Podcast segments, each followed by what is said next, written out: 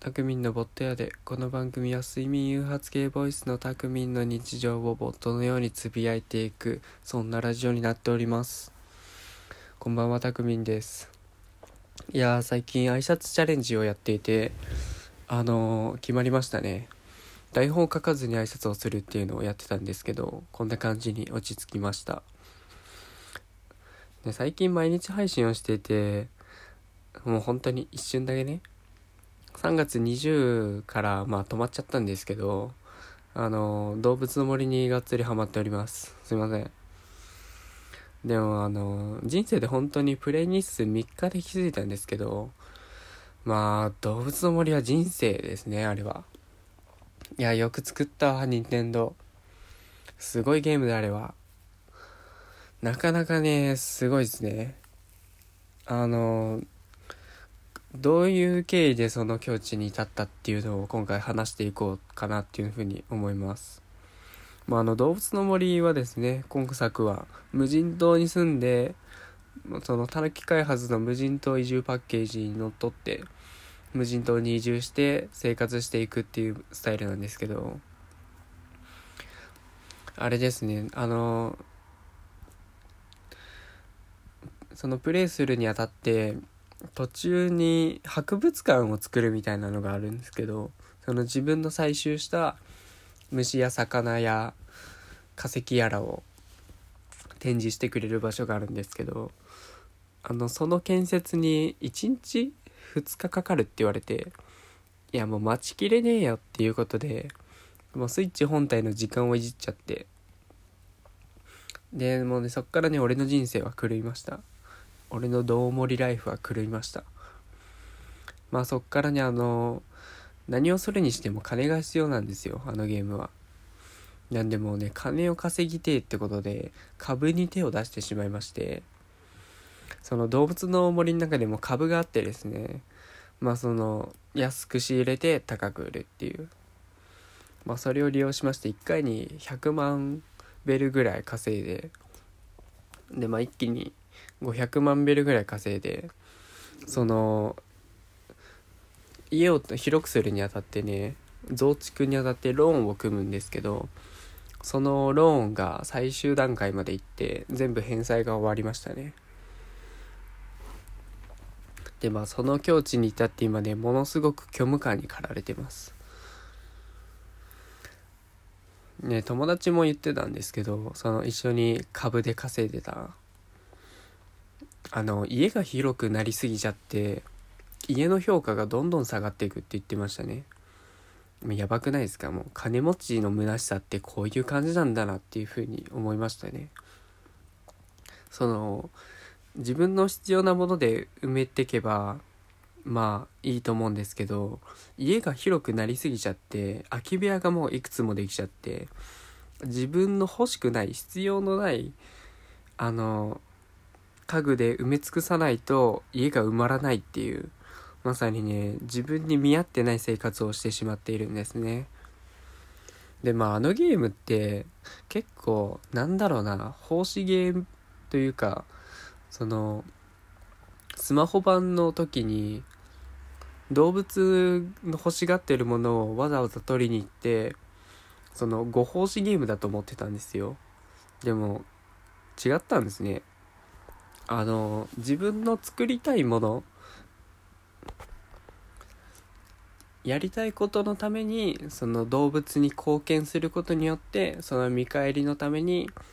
お金があったりそのマイルがあったりしてそれを自分のやりたいことに利用していくっていう、まあ、まさにね人生ですよ。本当にたぬき開発の発展のためにたぬきちは最終的にトタケ系を呼びたいっていう目的があるんですけどまあそのご奉仕のためにその金を稼ぐ手段を教えてもらったりとか DIY のレシピを教えてもらったりとかその奉仕する代わりに自分のできることをどんどん増やしてくれてってまあそれが実質貢献につながるっていう感じの。うん本当にね苦労を楽しむゲームなんですねあれは。制限があってこその楽しめるスローライフなんですよ。そうそもそもスローライフって言ってるからね時間をいじっちゃダメなんですよ。そのだんだん自分の現状からできることから頑張ってってだんだん日常が変わってってくっていうのを楽しむゲームなんですけどこんなね3日でプレイ日数50何日みたいになるような時間をいじるゲームじゃないんですね。あの完全にあれだな。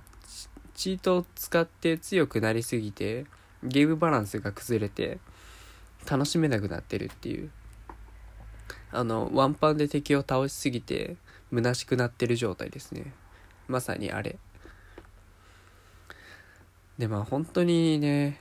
あのもう完全に俺は金を稼ぐことが目的になってたんでなんだろうな。ある種もうマウント的に俺はもう全部ローン返してやったぜとかこんなすげえ家具持ってんだぜいいだろうみたいな感じでプレイしてたんですけどあのすごくね街の評価が下がっていく。あと気づいた。俺はこんなことがしたかったんじゃないっていう。すごいねあれは。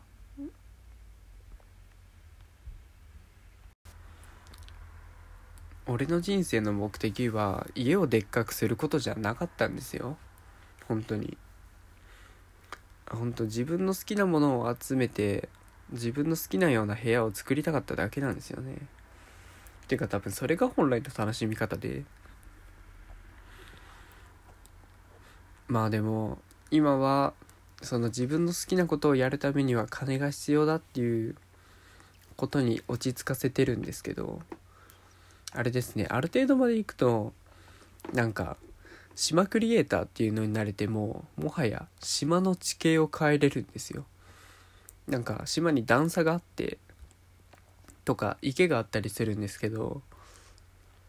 あと川があって渡れなかったりするんですけどもう地形クリエイターになるとその段差を取り壊したりとかしかも自分で段差を作れたりとかその川を埋め立てて渡れるようにしちゃったりとかもはや創造心なんですよね。すごい。自由度が上がりすぎてもはやマイクラみたいになってんですけどなんか本当に考えさせられるねあれは。人生はどこまで操作できたら楽しめるのかっていう。やっぱ人生というか現実っていろんな制約があるじゃないですか。お金だったり時間だったりとか。もうそういう制約が全部取っ払われちゃった中で逆に楽しめるのかっていうのをねこの「どうもり」でね思い知らされたというか気づかされましたね。そのやっぱそういう大金持ちになりたいとかあの過去に戻りたいとか未来に行きたいとか思うことはあるんですけど実際やっちゃったらどうなのっていうのをこの「どうもり」でプレイしてみて気づいてなんだろうな。ただ残るのは虚しさだけって感じだったな。その完全に手段が目的になっちゃってんですよね。お金持ちになって何をしたいのかっていうのと時間を飛ばして何をしたいのかっていうのがないとあくまで手段なんですよ。だから金を稼ぎたいっていうのが目的になると金を稼いじゃった後に何もなくなっちゃうわけなんですよね。自分がこれをしたいからお金が欲しいとか。自分がこれをやりたいから何かをしたいっていうふうに思わないとその手段を達成しちゃった後に何もないから本当に人生虚しくなっちゃうっていう。なかなかねすげえ奥深いゲームだなっていうのを気づかされましたね。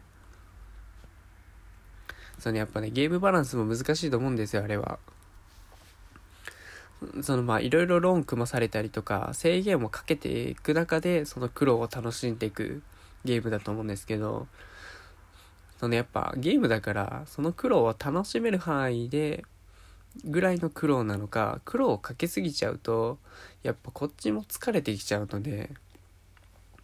そのちょうどいいハードル超えられるか超えられないかギリギリのハードルを設定するっていうゲームバランスがねすごく難しいと思うんですけど動物の森は多分ちょっと高めに設定してあって本当いい具合にプレイできると思いますね。いやー本当に任天堂すげえな。ちょっとここからはねあの改心して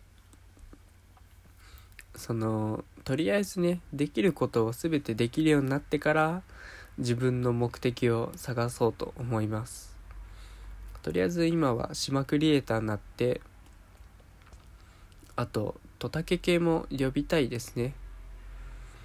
トタケ系で合ってるよね。あの島の目的があの無人島を発展させて観光地化してあの人気アーティストトタケケを呼ぶっていうのがあの島の最終目的なんでちょっと島の評価を上げるためにあの散らかっている家具やらを片付けてと島の景観を良くしたりとかあの自分の作りたいものがあるんでね結構ロボットとかあるんですよ。とりあえず今怪獣と露天風呂は作ったんですけどなんかねめっちゃすごい。スーパー戦隊もののロボットみたいなやつがあるんでちょっとあれを作るために素材を集めていこうかなと思います。いやーすごいわ。動物の森ってそういうゲームだったんや。なかなかね気づかされることなかったわ。やっぱり任天堂は素晴らしいということですね。ということでこんな感じの3日送っておりました。あのどうもりをやる際はくれぐれもチートを使わないようにじゃあ一緒にどうもりのスローライフを楽しみましょう。ではではたくみんでした。バイバーイ。